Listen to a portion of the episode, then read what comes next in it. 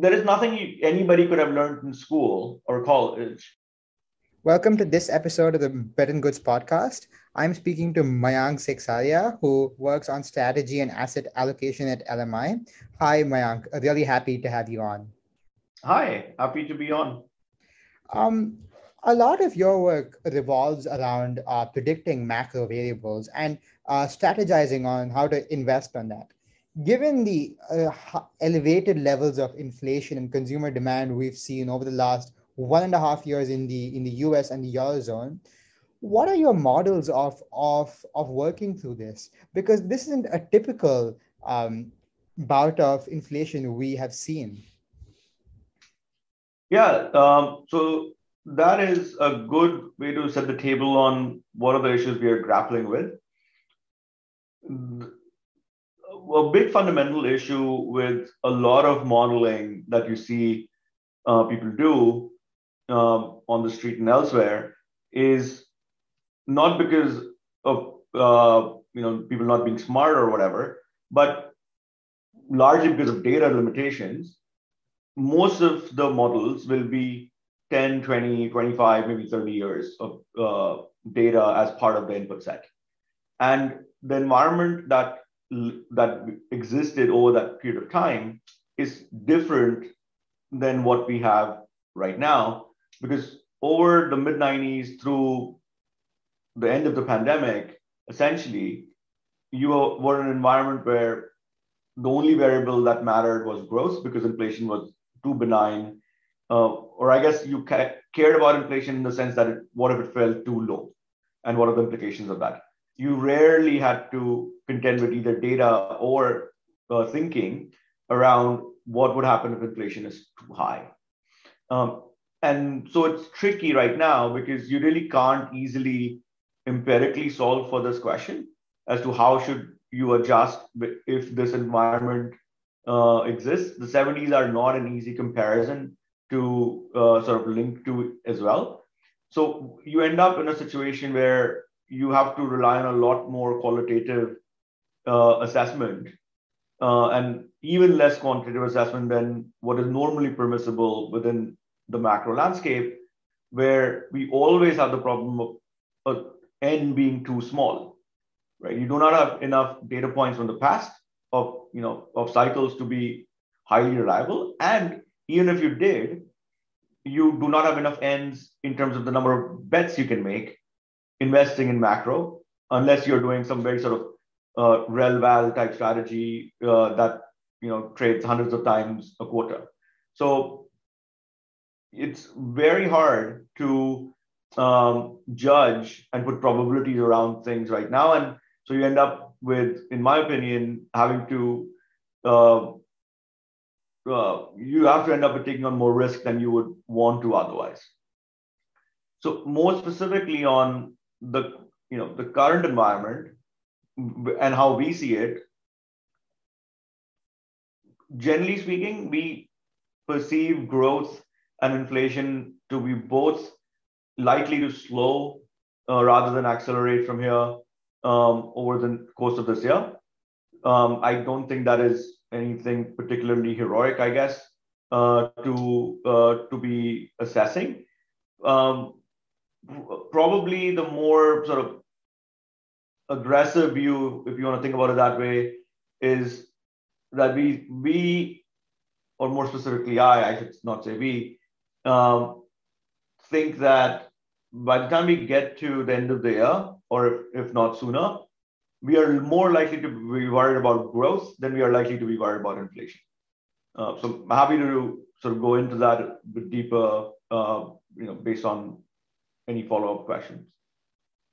Right, because I thought you'd be worried about both growth and inflation, given the oil supply shock we've had and all the geopolitical uncertainty regarding both uh, the uh, war in Ukraine and the Chinese shutdowns, both of which would be very poor for both growth and inflation. What's your reasoning for not being worried about inflation?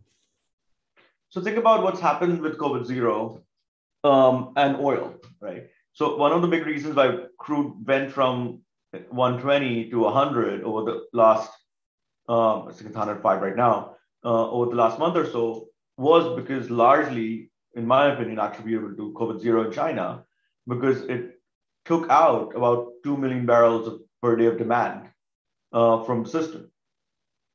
So I think there is a lot of anchoring that is happening on um, disruptions being largely supply side focused and therefore inflationary, because that's what happened in 2021, um, because the, you did not have demand disruption.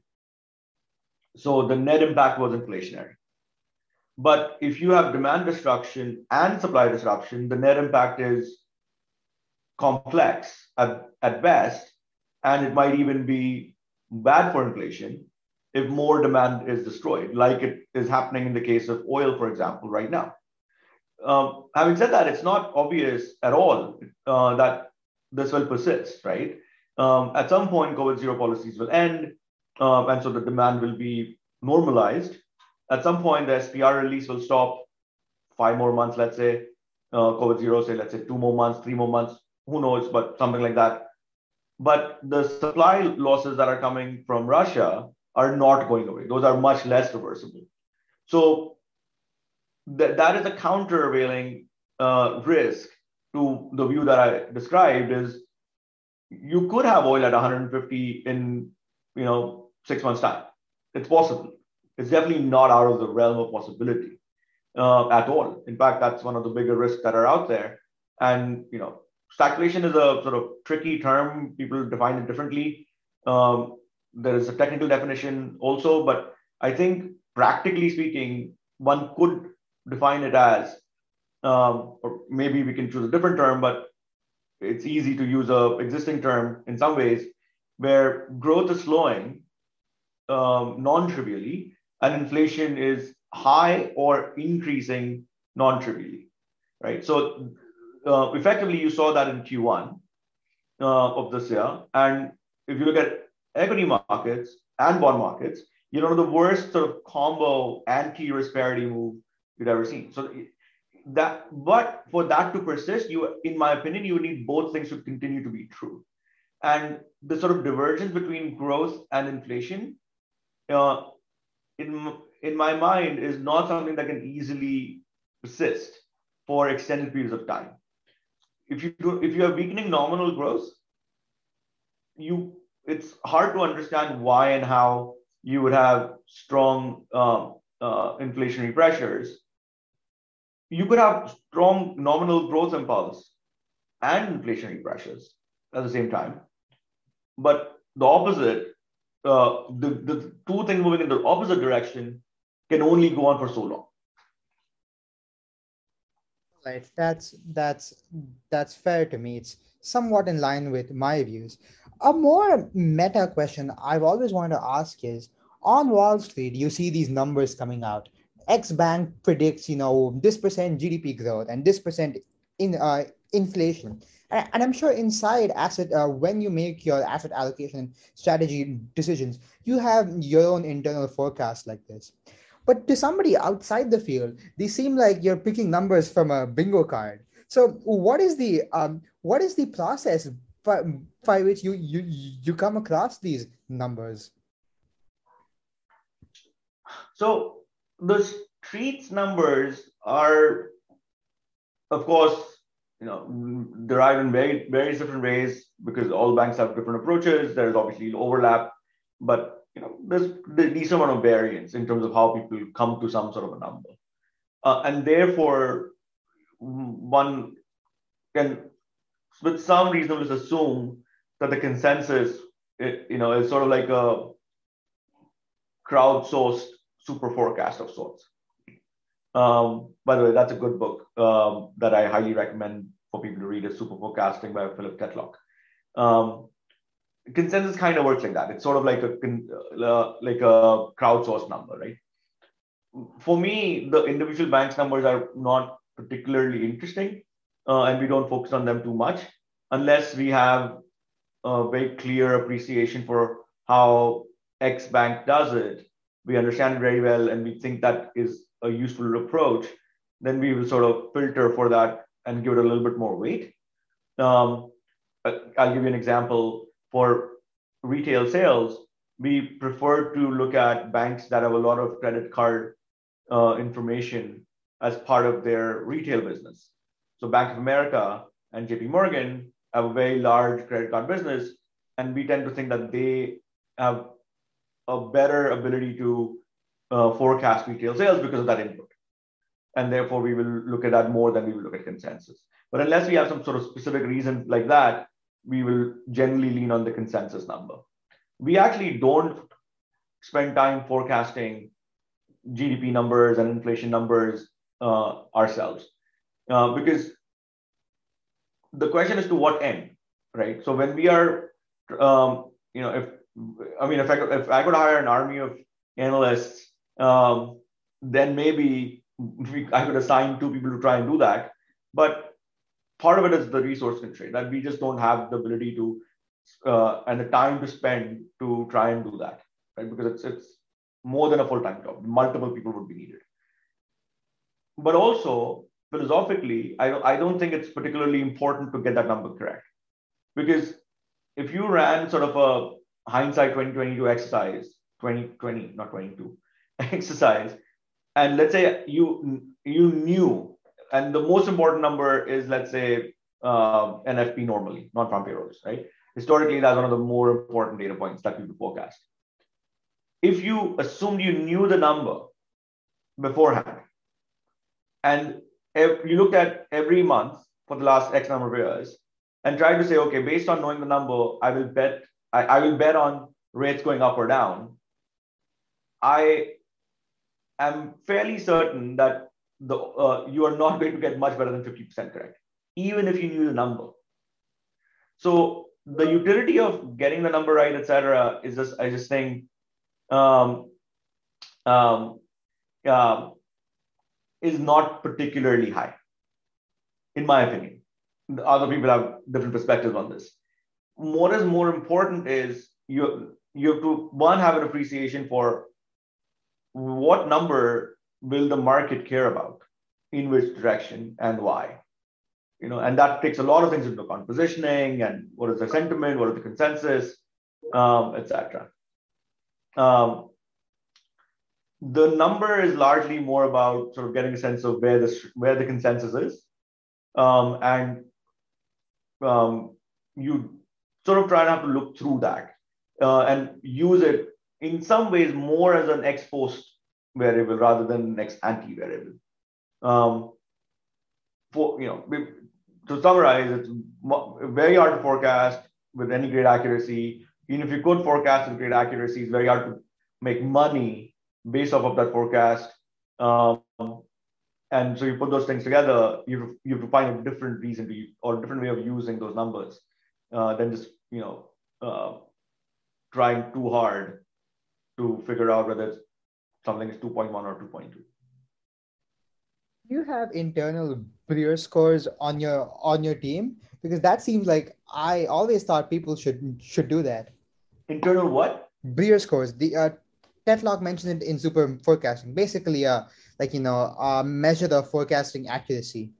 Yeah, yeah. So because we are not doing that kind of forecasting, mm, but we, we, there isn't uh, a forecasting accuracy to measure, uh, and we do not have enough people um, to sort of do sort of average into in the way he does it uh, mm-hmm. from a from a large number of people. Um, uh, we don't implement sort of like in a you know sort of like in a systematic way that that Tetlock does and can. Um, it's more we sort of use the concepts, um, or I use the concept because you know it's not so simple to say like everybody should use this approach the, on the team. Um, but generally, the idea is that we think about it in the uh, in the style of setting baselines, using data as incremental to the baseline to adjust probabilities up and down, thinking probabilistically, etc. Um, rather than some of the things that uh, that he that he suggests, which are which would require a different type of structure within the organization to um, be utilized in the way he does it. And then um, let's say you, you do have your your broad view of how certain variables are, are going to go. How does that translate into actual investment decisions by your portfolio managers? Um, so we don't have portfolio managers. We our team is responsible for deciding how to allocate the assets uh, in a sort of um, you know semi consensus type structure. Okay. And of course, as a CIO, so ultimately the CIO can overrule what we want to do mm-hmm. uh, or do anything else that he wants. That, that's um, um, you know that's the way the uh, the firm is organized.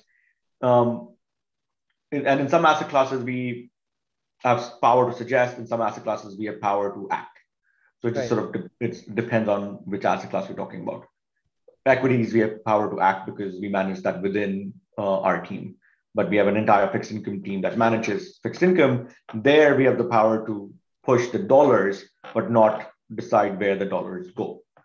Um, even then, in the intellectually let's say you know that that you yeah yeah I, I, follow the question like how does it how does the question is how do we translate if we think growth is going to slow inflation is going to slow what do we mm. do with that right right so we um so what we do is we build a lot of heuristic models mm-hmm. um, using macro inputs using non-macro inputs etc um, and um, my this is this is my stylistic way of doing it um, in some ways sort of, I don't know, a thousand people like Bridgewater, but the concept is similar, where um, you build, let's say, five models for understanding fair value for rates or forward-looking views on rates with these macro inputs, right? So if I think this is what's going to happen to GDP, that's uh, I have a fair value model.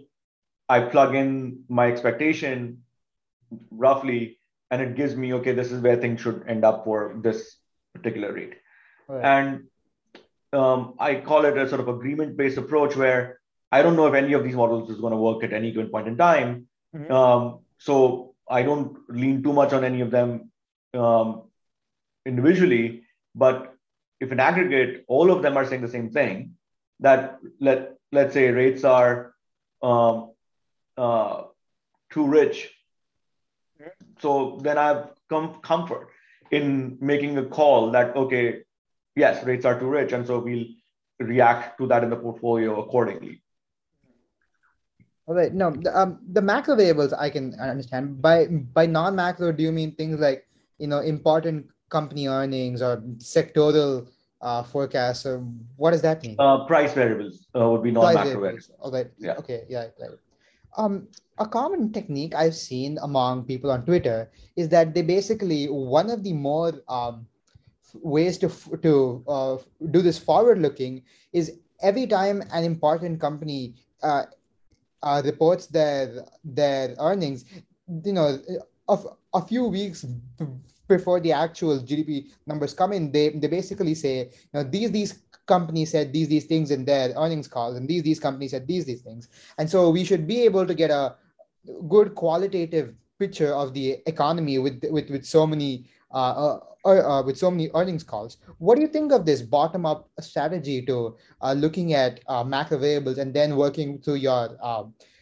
asset allocation decisions? Yeah, we actually I've implemented a sort of a version of the strategy mm-hmm. within our firm. Um, but it requires a lot of resources, in my mm. opinion. So we have 30, maybe even more, you know, a little bit more than that, bottom up analysts mm-hmm. um, who look at things at the industry level. Okay. Sector, industry, whatever, stock level. Okay. Um, they are they are on the credit side, so they're more focused on the credit, but the evaluation of the company is still you know roughly the same. Right. And what we have done is we've created a sort of uh, survey of our team mm-hmm. where we ask them sort of macro relevant questions. Okay. And we, same thing, right? Instead of, we are crowdsourcing, but from a selected crowd right. who have an edge on those specific things. Okay. Um, in theory, it is like somebody on Twitter touristy style, um, reading what you know one snippet of a paragraph from Amazon, Mm-hmm. But if you had somebody who covered Amazon for a living, mm. one would imagine that they have better insight mm. um, into what's happening. So it's very hard, in my opinion, to do this at sort of a person level mm-hmm. by because you you literally will have limitations on what you can spend time on, mm-hmm. and so you will invariably have to do something half-assed, mm-hmm. and or more than quarter-assed or you know one tenth assed. Um, um, and so you so resource constraint is a real issue with with macro, right? Because macro is so vast, there are so many things you can do, so many things, so many approaches you can do. Um, and so I, at a at a previous firm, we had a similar setup, and so I was able to leverage the same approach there. At another firm, I, I was at a startup, and there were no resources. There was one analyst, so you can't do anything of mm-hmm. this nature. Um, so, but yeah, conceptually, it's actually, I think, quite helpful um, because you are not going to see everything from the macro. Mm-hmm. Um, and some banks do a version of this type of thing, um, but it's you know question of how much you want to rely on their analysts, etc., versus your own. Um, so there's a way to sort of source it from the street, but you know it's a little bit trickier in some ways. Mm-hmm.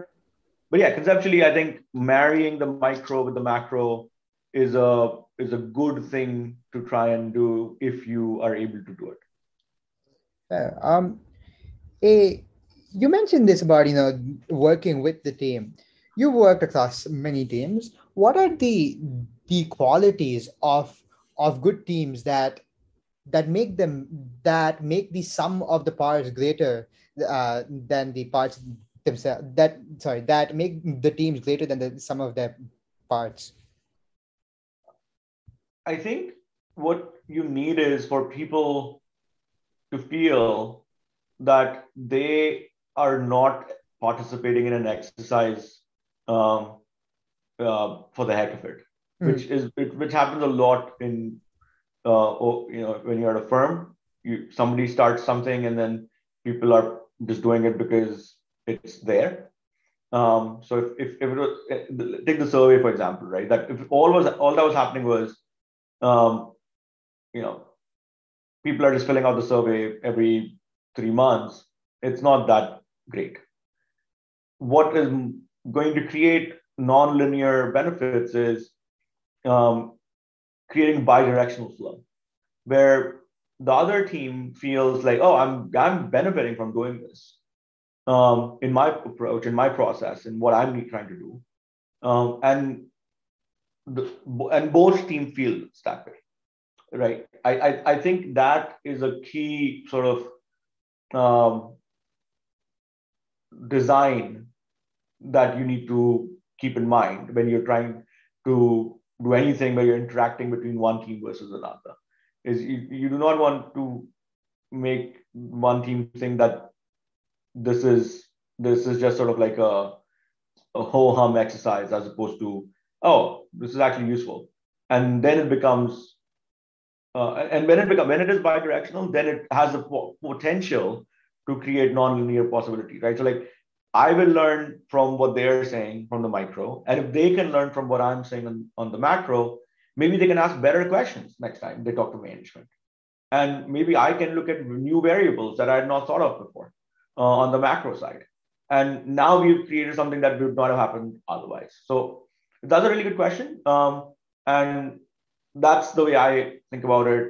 Um, I, I, imagine there are other people who will give more sort of um, softer answers in terms of um, um, which which is not to say that I don't think those things are useless, but for me this is a more practical uh, way where you can create leverage.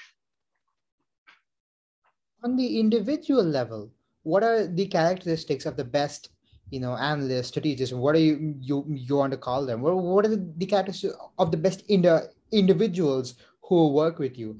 Do they come from a specific background college course um, you know are they quantitative qualitative specific style of thinking? How does uh, how do you evaluate talent that way? So it's a tough one. Um, don't think there is an easy one size fits all, to be honest. Um, but what would be some um, you know, sort of common characteristics? Uh, it's, it's pretty cliched stuff, I guess. Um, um, of the people who I have uh, enjoyed working with, um, well, okay, this is this is not so cliche.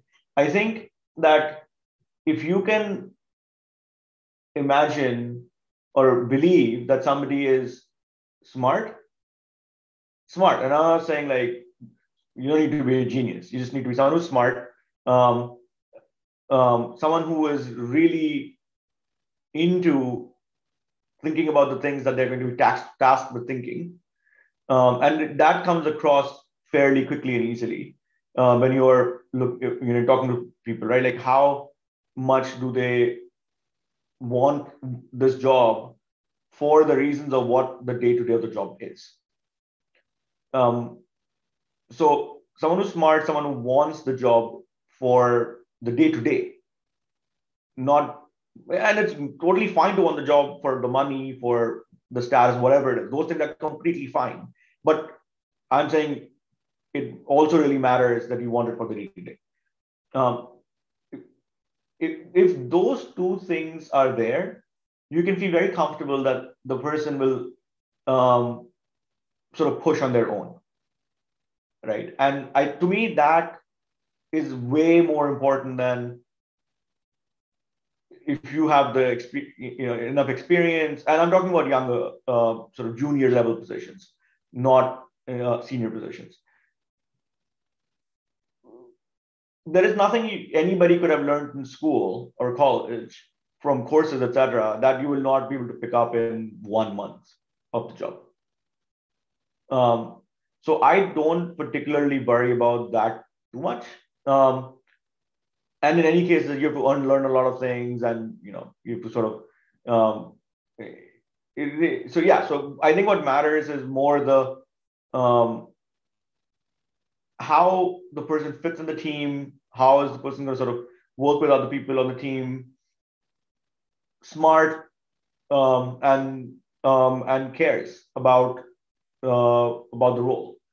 Those things are way more valuable than really any of the other sort of, unless it's a technical role. Then obviously it's harder to dismiss the background, and then it matters. But when it's sort of like more when it's less technical and we have people who do sort of both things uh, it's slightly different but uh, I, don't, I don't know. That, that was a sort of a slightly rambly answer but um, i don't know if that made sense. No i think i think it was great. It's also a, it's also one more data point in favor of my idea that education is mostly signaling and not skilling. So thank you for that. I'll i'll uh, cite this podcast later. but uh, yeah. uh, when you're on the topic of you know liking the day-to-day work, Tyler Cowen is this um, um, amazing question where he asks people, you know, pianists um, they practice scales and athletes they they go running uh, every day. What is your version of trying to be better at the at the job you're you're you're doing? macro is so weird, right? It's, uh, because there's no, there's nothing you can repeat as an athlete to run every day to get stronger. It's it's so random. But then maybe um, every every every three months you can you can put your view of some macro variables or some or some assets and then you know uh, try try to do that. I know people who, who do that for for, for, for, for other things. Uh, maybe I'm misunderstanding. Is the, is the question that like how do you improve um, on what you're doing, or uh, is that not what you're asking? Yeah. How do you what what equivalents of uh, pianists practicing scales or uh, athletes going for a run do you have? Because when you see, I think it's just P and L there's there's, there's yeah, nothing really to improve. It's like did you did what you do make money or did what you did, did not make money? No, but for the right reason. Yeah, like you get lucky, right? So you so, you, so the, that's why I said for the right reason. right? Yeah, you. No, it's it's. Oh yeah, I think that's a. I think that's that's uh great. it's very hard in macro because you could get lucky for four years, as you said, for five years. Who knows? I mean, I've been doing this for 15 years almost now. I think a lot of it is luck. There is some stuff that I think was not lucky, um, but a lot of it is luck for sure. Um, there, there is a lot of um, isolation, uh, not isolation, oscillation that happens between um, having superiority complex when you get things right and um, imposter syndrome when you get things wrong in in macro because you're literally that's happening every day, mm-hmm. right so because the price is moving constantly every second you're always like either feeling ah i have uh, no one's smarter than me out there and and the very next day you could be like my god i have no clue what's happening. How am i what am i even doing here? So okay. it's very different than a pianist or an athlete where you're good or you're not good you know. Mm-hmm. and either you might decline over time and or whatever right? Like but it's there is no one day you're a great pianist and the next day you're a shitty pianist mm-hmm. uh, that is not happening right? Like one day you're very fast and the next day you're not very fast Mm-hmm. Uh, but in, in, in what in markets, that is what happens. One day you're right and one day you're wrong. Uh, and how do you, you can't control successes and failures? Okay, right, fair. Um, you're on Twitter a lot. I'm also on Twitter a lot. Twitter has a great. Hopefully, macro. not too much. uh, hopefully, not too much, but for I have a lot of free time these days. so I'm like, it's it's okay. I'll uh, do the I'll do the important stuff when I get to college. That, that's okay. but when you when you see all of this stuff on Twitter, you know you see mudslinging and you see really uh, interesting discussions. Part of the uh, nice part uh, of the large increase in uh, tweet volume has meant that a lot of people get to writing their, their own newsletters and and Substacks and review and right. whatever.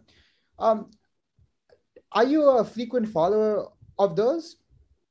Um, some of them. We subscribe to some of them at the firm level mm-hmm. um, or an uh, or an individual level. Um, it, it basically sort of like an unbundling has happened, right? That right. Um, you instead of all of the stuff being um, sort of in one place where you pay for it at a bank in some form or the other or at a research firm uh, like an external research firm, um, but now you can pay it at an individual person's level. So it's you know not particularly different. It's a bit new in terms of structure, but it's just sort of like a extension of existing structures in my mind. Mm-hmm. And um, I had a conversation with a friend where, where I asked him, you know, I want to subscribe to this uh, research firm's research. How do I do that? And he says, well, do you have fifty thousand dollars? I said, oh, that's a, I don't have fifty thousand dollars. and he's like, wow, that's a, it's a lot of money. What makes them get away with this? it's a free market, you know. If yes. there are enough people willing to pay them fifty thousand dollars, right? But um, shouldn't this get disintermediated in some time? Like, is the binding constraint here that not enough analysts want to quit and run their own substacks or, or what's the um, future of this uh, of this? I, I, don't know it's an interesting question um, i think that there is definitely um, unbundling fatigue that's going to set in at some point uh-huh. uh, especially at the individual or if you want to call it a retail level mm-hmm. how many substacks paid substacks can people subscribe to forget finance right this is sort of a beyond finance issue mm-hmm. but in terms of the sort of the, the why are people able to get away with this? Because most of the case, most of the time, not most, not always, but most of the time, you are not paying for the fifty thousand. Right. The firm is paying for fifty thousand. Right. So it is affecting some people's bottom lines, but most people's bottom lines are not affected by it. Mm-hmm. So it's some it's a number who you don't really particularly care about the number if you're not paying for it, right? So mm-hmm. that's part of why uh, that can happen um, th- uh, there has been pressure on, you know, uh, uh, you know, there's a lot of research out there. Um, a lot of it has gotten unbundled. A um, lot of people want to do this kind of stuff. So, but there's a lot of consumers also. So it's hard to know. I, I, I mean, I don't have a great sense of how uh, if you if you start going to see like you know people like BCA reduce their prices, Mm-hmm. Um, but you know, a lot of the stuff is very nichey. That's the I guess maybe that's the way to think about it. That okay. Anybody can not it. You could find 200 people to care for your work out of the hundreds and hundreds and hundreds of thousands of people who are buyers of this stuff, right? Okay. If you have enough of a niche product, and whatever way you define the niche, right? Like boomers, like uh, gloom and doom guys, or always optimistic guys, or technical guys, or whatever, whatever it might be. Mm-hmm. Um, it's if you know if you are good at whatever, whatever you're doing, finding 200 people is not particularly, you know, it's sort of like a long tail logic, right? There's there's enough of a long fans. tail. Was that? Thousand two fans. Yeah. So you, exactly. So it, it, it maybe that's the reason. I'm I'm spitballing a little bit here because this is not something that I've given a great amount of thought to. Mm-hmm. Um, it, it could like I, I I mean I'm not seeing any sort of implosion happening in uh, external research prices. Right. Um, so there's no sign that there's some big turn uh, that's going to happen because people have gone to Substack. Um, also, it's you know like the risk that people have to take to go to Substack, um, that you know versus taking a salary at a at a research firm is not trivial. Right. Um, you know, not a how many people are going to actually be able to make money that is sustainable and survivable and not subject to churn uh, mm-hmm. by creating a Substack that people are going to pay for. So it's, you know, um, yeah, I mean, I don't know. If, if, if, if, institutions are paying for your stuff, you know, the higher prices can sustain, I think. Okay. Yeah, no, I agree. On the on the broader topic, I read an obsessive amount of financial media, which is like probably not not uh, healthy, but I find all of it quite limited in, in in in detail. And you know, there's so many criticisms people have, even of the better ones like like the like the uh, Economist. What do you when you what could be improved in the um, basic media ecosystem we have of both like both the the short term macroeconomic data and long term news slash analysis both like both online and in real life? Um, I mean, yeah, it's a little bit outside of my uh, ballpark. No, um, that's where all the best answers come from. um, I mean, I don't, I don't know if uh, I have some advice for media folks um, because I honestly don't consume a lot of financial media. Okay. Um, I consume very little of it. Um, okay. um, yeah, I mean, I can't imagine what I consume from the media point of view because it's my, my sense is that it, unless it's Bloomberg, uh-huh. which costs 25,000 a pop, well, maybe not on the uh, sort of news side, uh, yeah. on the website side. Mm-hmm. Um, and therefore the website side is, is quite different. It's geared towards retail, right? Okay. It's not, it's, it's, it's news and entertainment. Mm-hmm. Um, right? So CNBC is news and entertainment. Mm-hmm. Um, and that's fine, right? That's a different audience, uh, right? Like that, they're not trying to, uh, they're not, I am not their audience, to be honest. Mm. Um, um, so it's uh, they are playing in that ballpark, and you know it's shallow and it's whatever it is, and you know that's fine, right? Like mm-hmm. I, am not expecting, um, you know, I don't know, NBC to create like documentaries all the time and be very informative, right? That's not their no, job. Not even. Uh, so it's the same thing to me in finance as well. But like, but like, think of of, of even the more, even the more um detailed ones, the Economist, the FT, mm-hmm. or the Wall Street Journal. Many times, I feel that these articles could be much more detailed, and they could they they rarely, if ever, provide tra- tradable insights, right? It's but are they are they supposed to do that? The, I, I think you might be the, at yeah. least the the FT, right? Because they charge a ridiculous amount. I mean, at least compared to other media, they charge a high amount, and then they the it main audience is. I, I would say I, I think that if it was one newspaper mm-hmm. that I would consume, it would be the FT. Right. Same. Um, and they do i mean it, they, they used to do they used to do things that they some of the things they've stopped now for example, in China, they used to have a survey, mm-hmm. um, which was one of only three or four, three, I guess, at that time, maybe even two, private sector surveys of Chinese sort of consumers uh, and and banks. Uh-huh. They, the, the guy who did it, they stopped doing it more like a couple of years ago. Um, that's that is a yeah, unique no, thing that they did. Yeah, no, I had not heard of that. No, that is. I think it might have been a. You, I think you might have had to pay for that separately, but it was okay. done via the FT uh, right. setup. Mm-hmm. Um, it's changed quite a bit. FT Alphaville used to be quite thoughtful.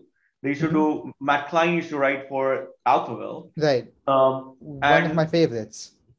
Right. So he, you know, so if you like Matt Klein now, you like Matt Klein then, and he used to be part of, and then he was there. He's at Barron's. So there are people there that are, you know, it, it just depends on um, what are they trying to achieve with their writing. Mm-hmm. Um, I, I put I don't find it particularly insightful, but a lot of people like Robert Armstrong's work on on the FT. Um, mm-hmm. um, I think it's called Unhedged.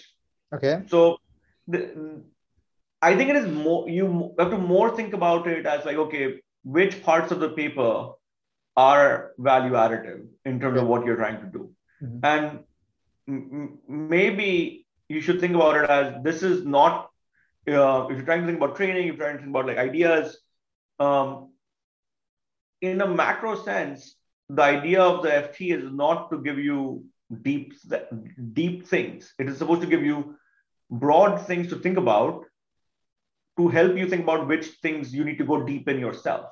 There's very little stuff that I think you can read and be like, oh, this is so deep. Like I can come look at it and get to something that is substantive. Okay. I think about it as like this is the vast ocean of macro. Mm-hmm. The FT tells you maybe you need to go swim in these five, six, seven, eight places. Okay. And then it's for you to get there and then explore. Mm-hmm. Um, they are not going to do the deep dive, uh, you know, with the scuba suit for you. Okay. Nobody's going to do that. I mean, I guess not nobody, but like if you pay enough to Citibank because of your relationship, then you could make them do the deep dive for you in some mm-hmm. cases. But even then, it's it's a, a, you know like it's at some point it, it will it will start to appear shallow. If right. you think deeply enough about any topic, no matter what you look at, it will end up appearing shallow at some point, which is which is a good thing. That means you have gotten to a point where you are now well versed in the topic, where you can find out, ah, this article, what are they talking about? Like this is so superficial. That's yeah. a good place to be. In in some ways, that is also information. Hmm. No, yeah, I I think I think okay yeah that that gave me something I, I did I, did, I didn't I didn't think about it. I'll do I'll do more more more work on it and like uh 80 episodes later when I call you back I'll have a more I, I'll have a different question on that but uh, my my my last uh, question to you is relatively compared to tech um, finance has lost a lot of the allure it had for um, people in people just starting their their their uh, jobs. You know given the fact that most of the high status stuff is done in i, I don't know optimizing ads for meta these days uh where what is it though now is, I mean, is, is, that still true maybe maybe in 2019 it was this now it okay now given the vc climate the interesting stuff is probably having a, a, a nice job in amazon but um, is, is it though after yesterday it's not clear anymore nothing is clear anymore to me okay, I, I okay, yes, fair, fair, fair, fair, fair. fair. No, no, no, no. Yeah, ever since, um, yeah, this this quarter hasn't been good for them. But I'll, but I'll, but I'll play. The, I'm only, uh, I'm only kind of joking, right? Like, but like, think about it. It's interesting. I'm, I just pulled up the chart. Uh huh. Um, Amazon is flat through now basically June of year? 2020. Okay, wow. I did not. Right? So, hmm. um, also, Amazon was never sexy to hmm. force anybody to go get a job. Yeah, I no, can't imagine that. No, I, uh, I think like, yeah, I'm, I'm, I'm on the, like, people in college I spoke to, they were all like, oh, Google. And then, you know, that's not a scene, And like, it was Facebook, right. maybe Google. And then same thing happened. And then, So I think- what, I actually this I have a question for you. What is sexy for people in college right now? Um, I I'm not in college. I'm in national service, but like the uh, answer would, would go on the on the lines of if you want a stable job, big tech is the is still the the the place to be. Maybe six months ago, I would have told you that the that, that, the answer would be to raise an in an uh, an offensive amount of money from some venture ca- ca- ca- capitalist. So uh, startups are very very interesting for the more finance end of people, it is absolutely crypto. So the, I mean, you know, rising prices lead to more talent coming in. That's that's the that's the that's the rule of the world. And the answer was crypto. I mean, it still is crypto, but I expect that will go through more ups and downs. Fascinating. Uh, depressing, but fascinating. I mean, yeah, but I I I, I asked Jamie Powell this, and he's like, it's it's definitely a scam, but uh the prices are going up, and and you know buying it would have been a great strategy. So you know uh, those guys have thirty million dollars, and I don't. So who's the Right. real loser here? Um, no, yeah. yeah. I don't know if macro is going to be sexy anytime soon. Um, Thank God, thank God. fortunately or unfortunately. Um, um, but you know, you know, my team and I've hired a couple of people in the last say six months or so, nine months Mhm. uh, or so, and you know, compared to the conversations we have with folks in terms of like how hard it is to find people to hire, Mhm. uh, it was not bad at all because Mhm. we thought we found some people who were very good, um, Mhm. who were very into the job, and um, we were pretty happy with how it turned out. So it's it's not bad enough to the point where uh, you know that we're running out of people, but um, so so that's I guess some solace.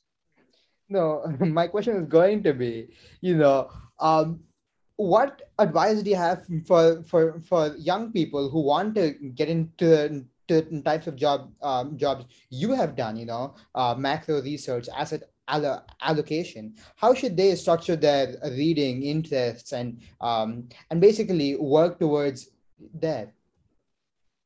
Um, so I came at it from a couple of different um, unconventional ways.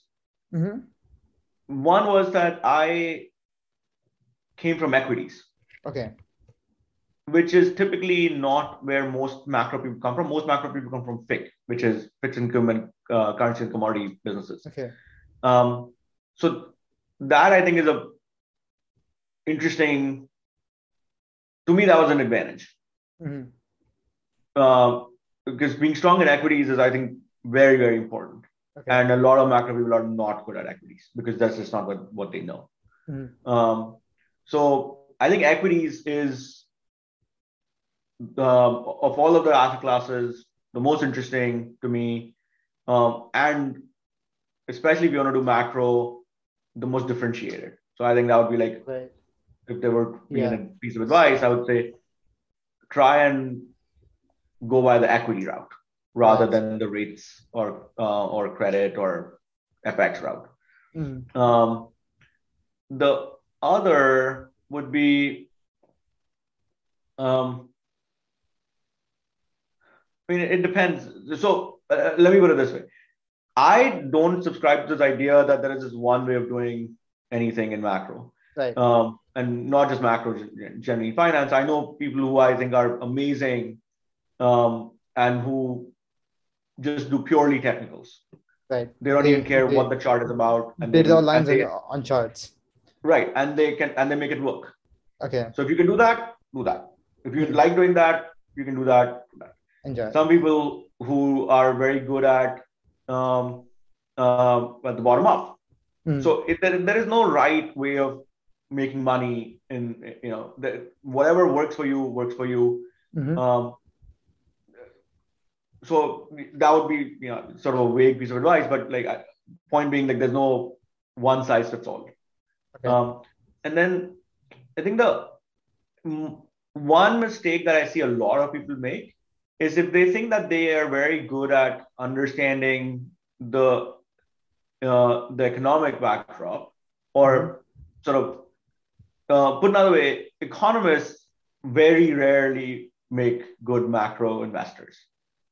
So it depends on what you want to do. Is you have to figure that out. That do you want to be an economist and not in a sort of like PhD economist sense. I'm just saying sort of like a like a strategy economist type person, uh, or you want to be an investor.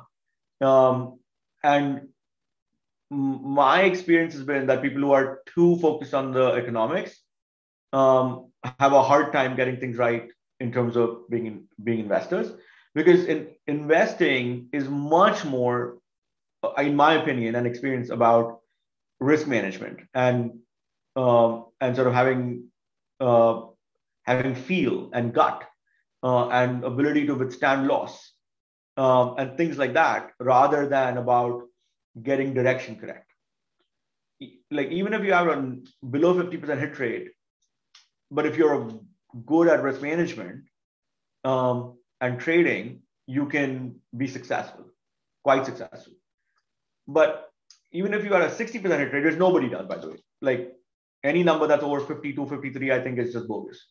Um, you could still do very badly, which is happens to I think most people, is that most people who are from that background end up being like slightly better than average predictors if you, you know, if they're good, if they're very good.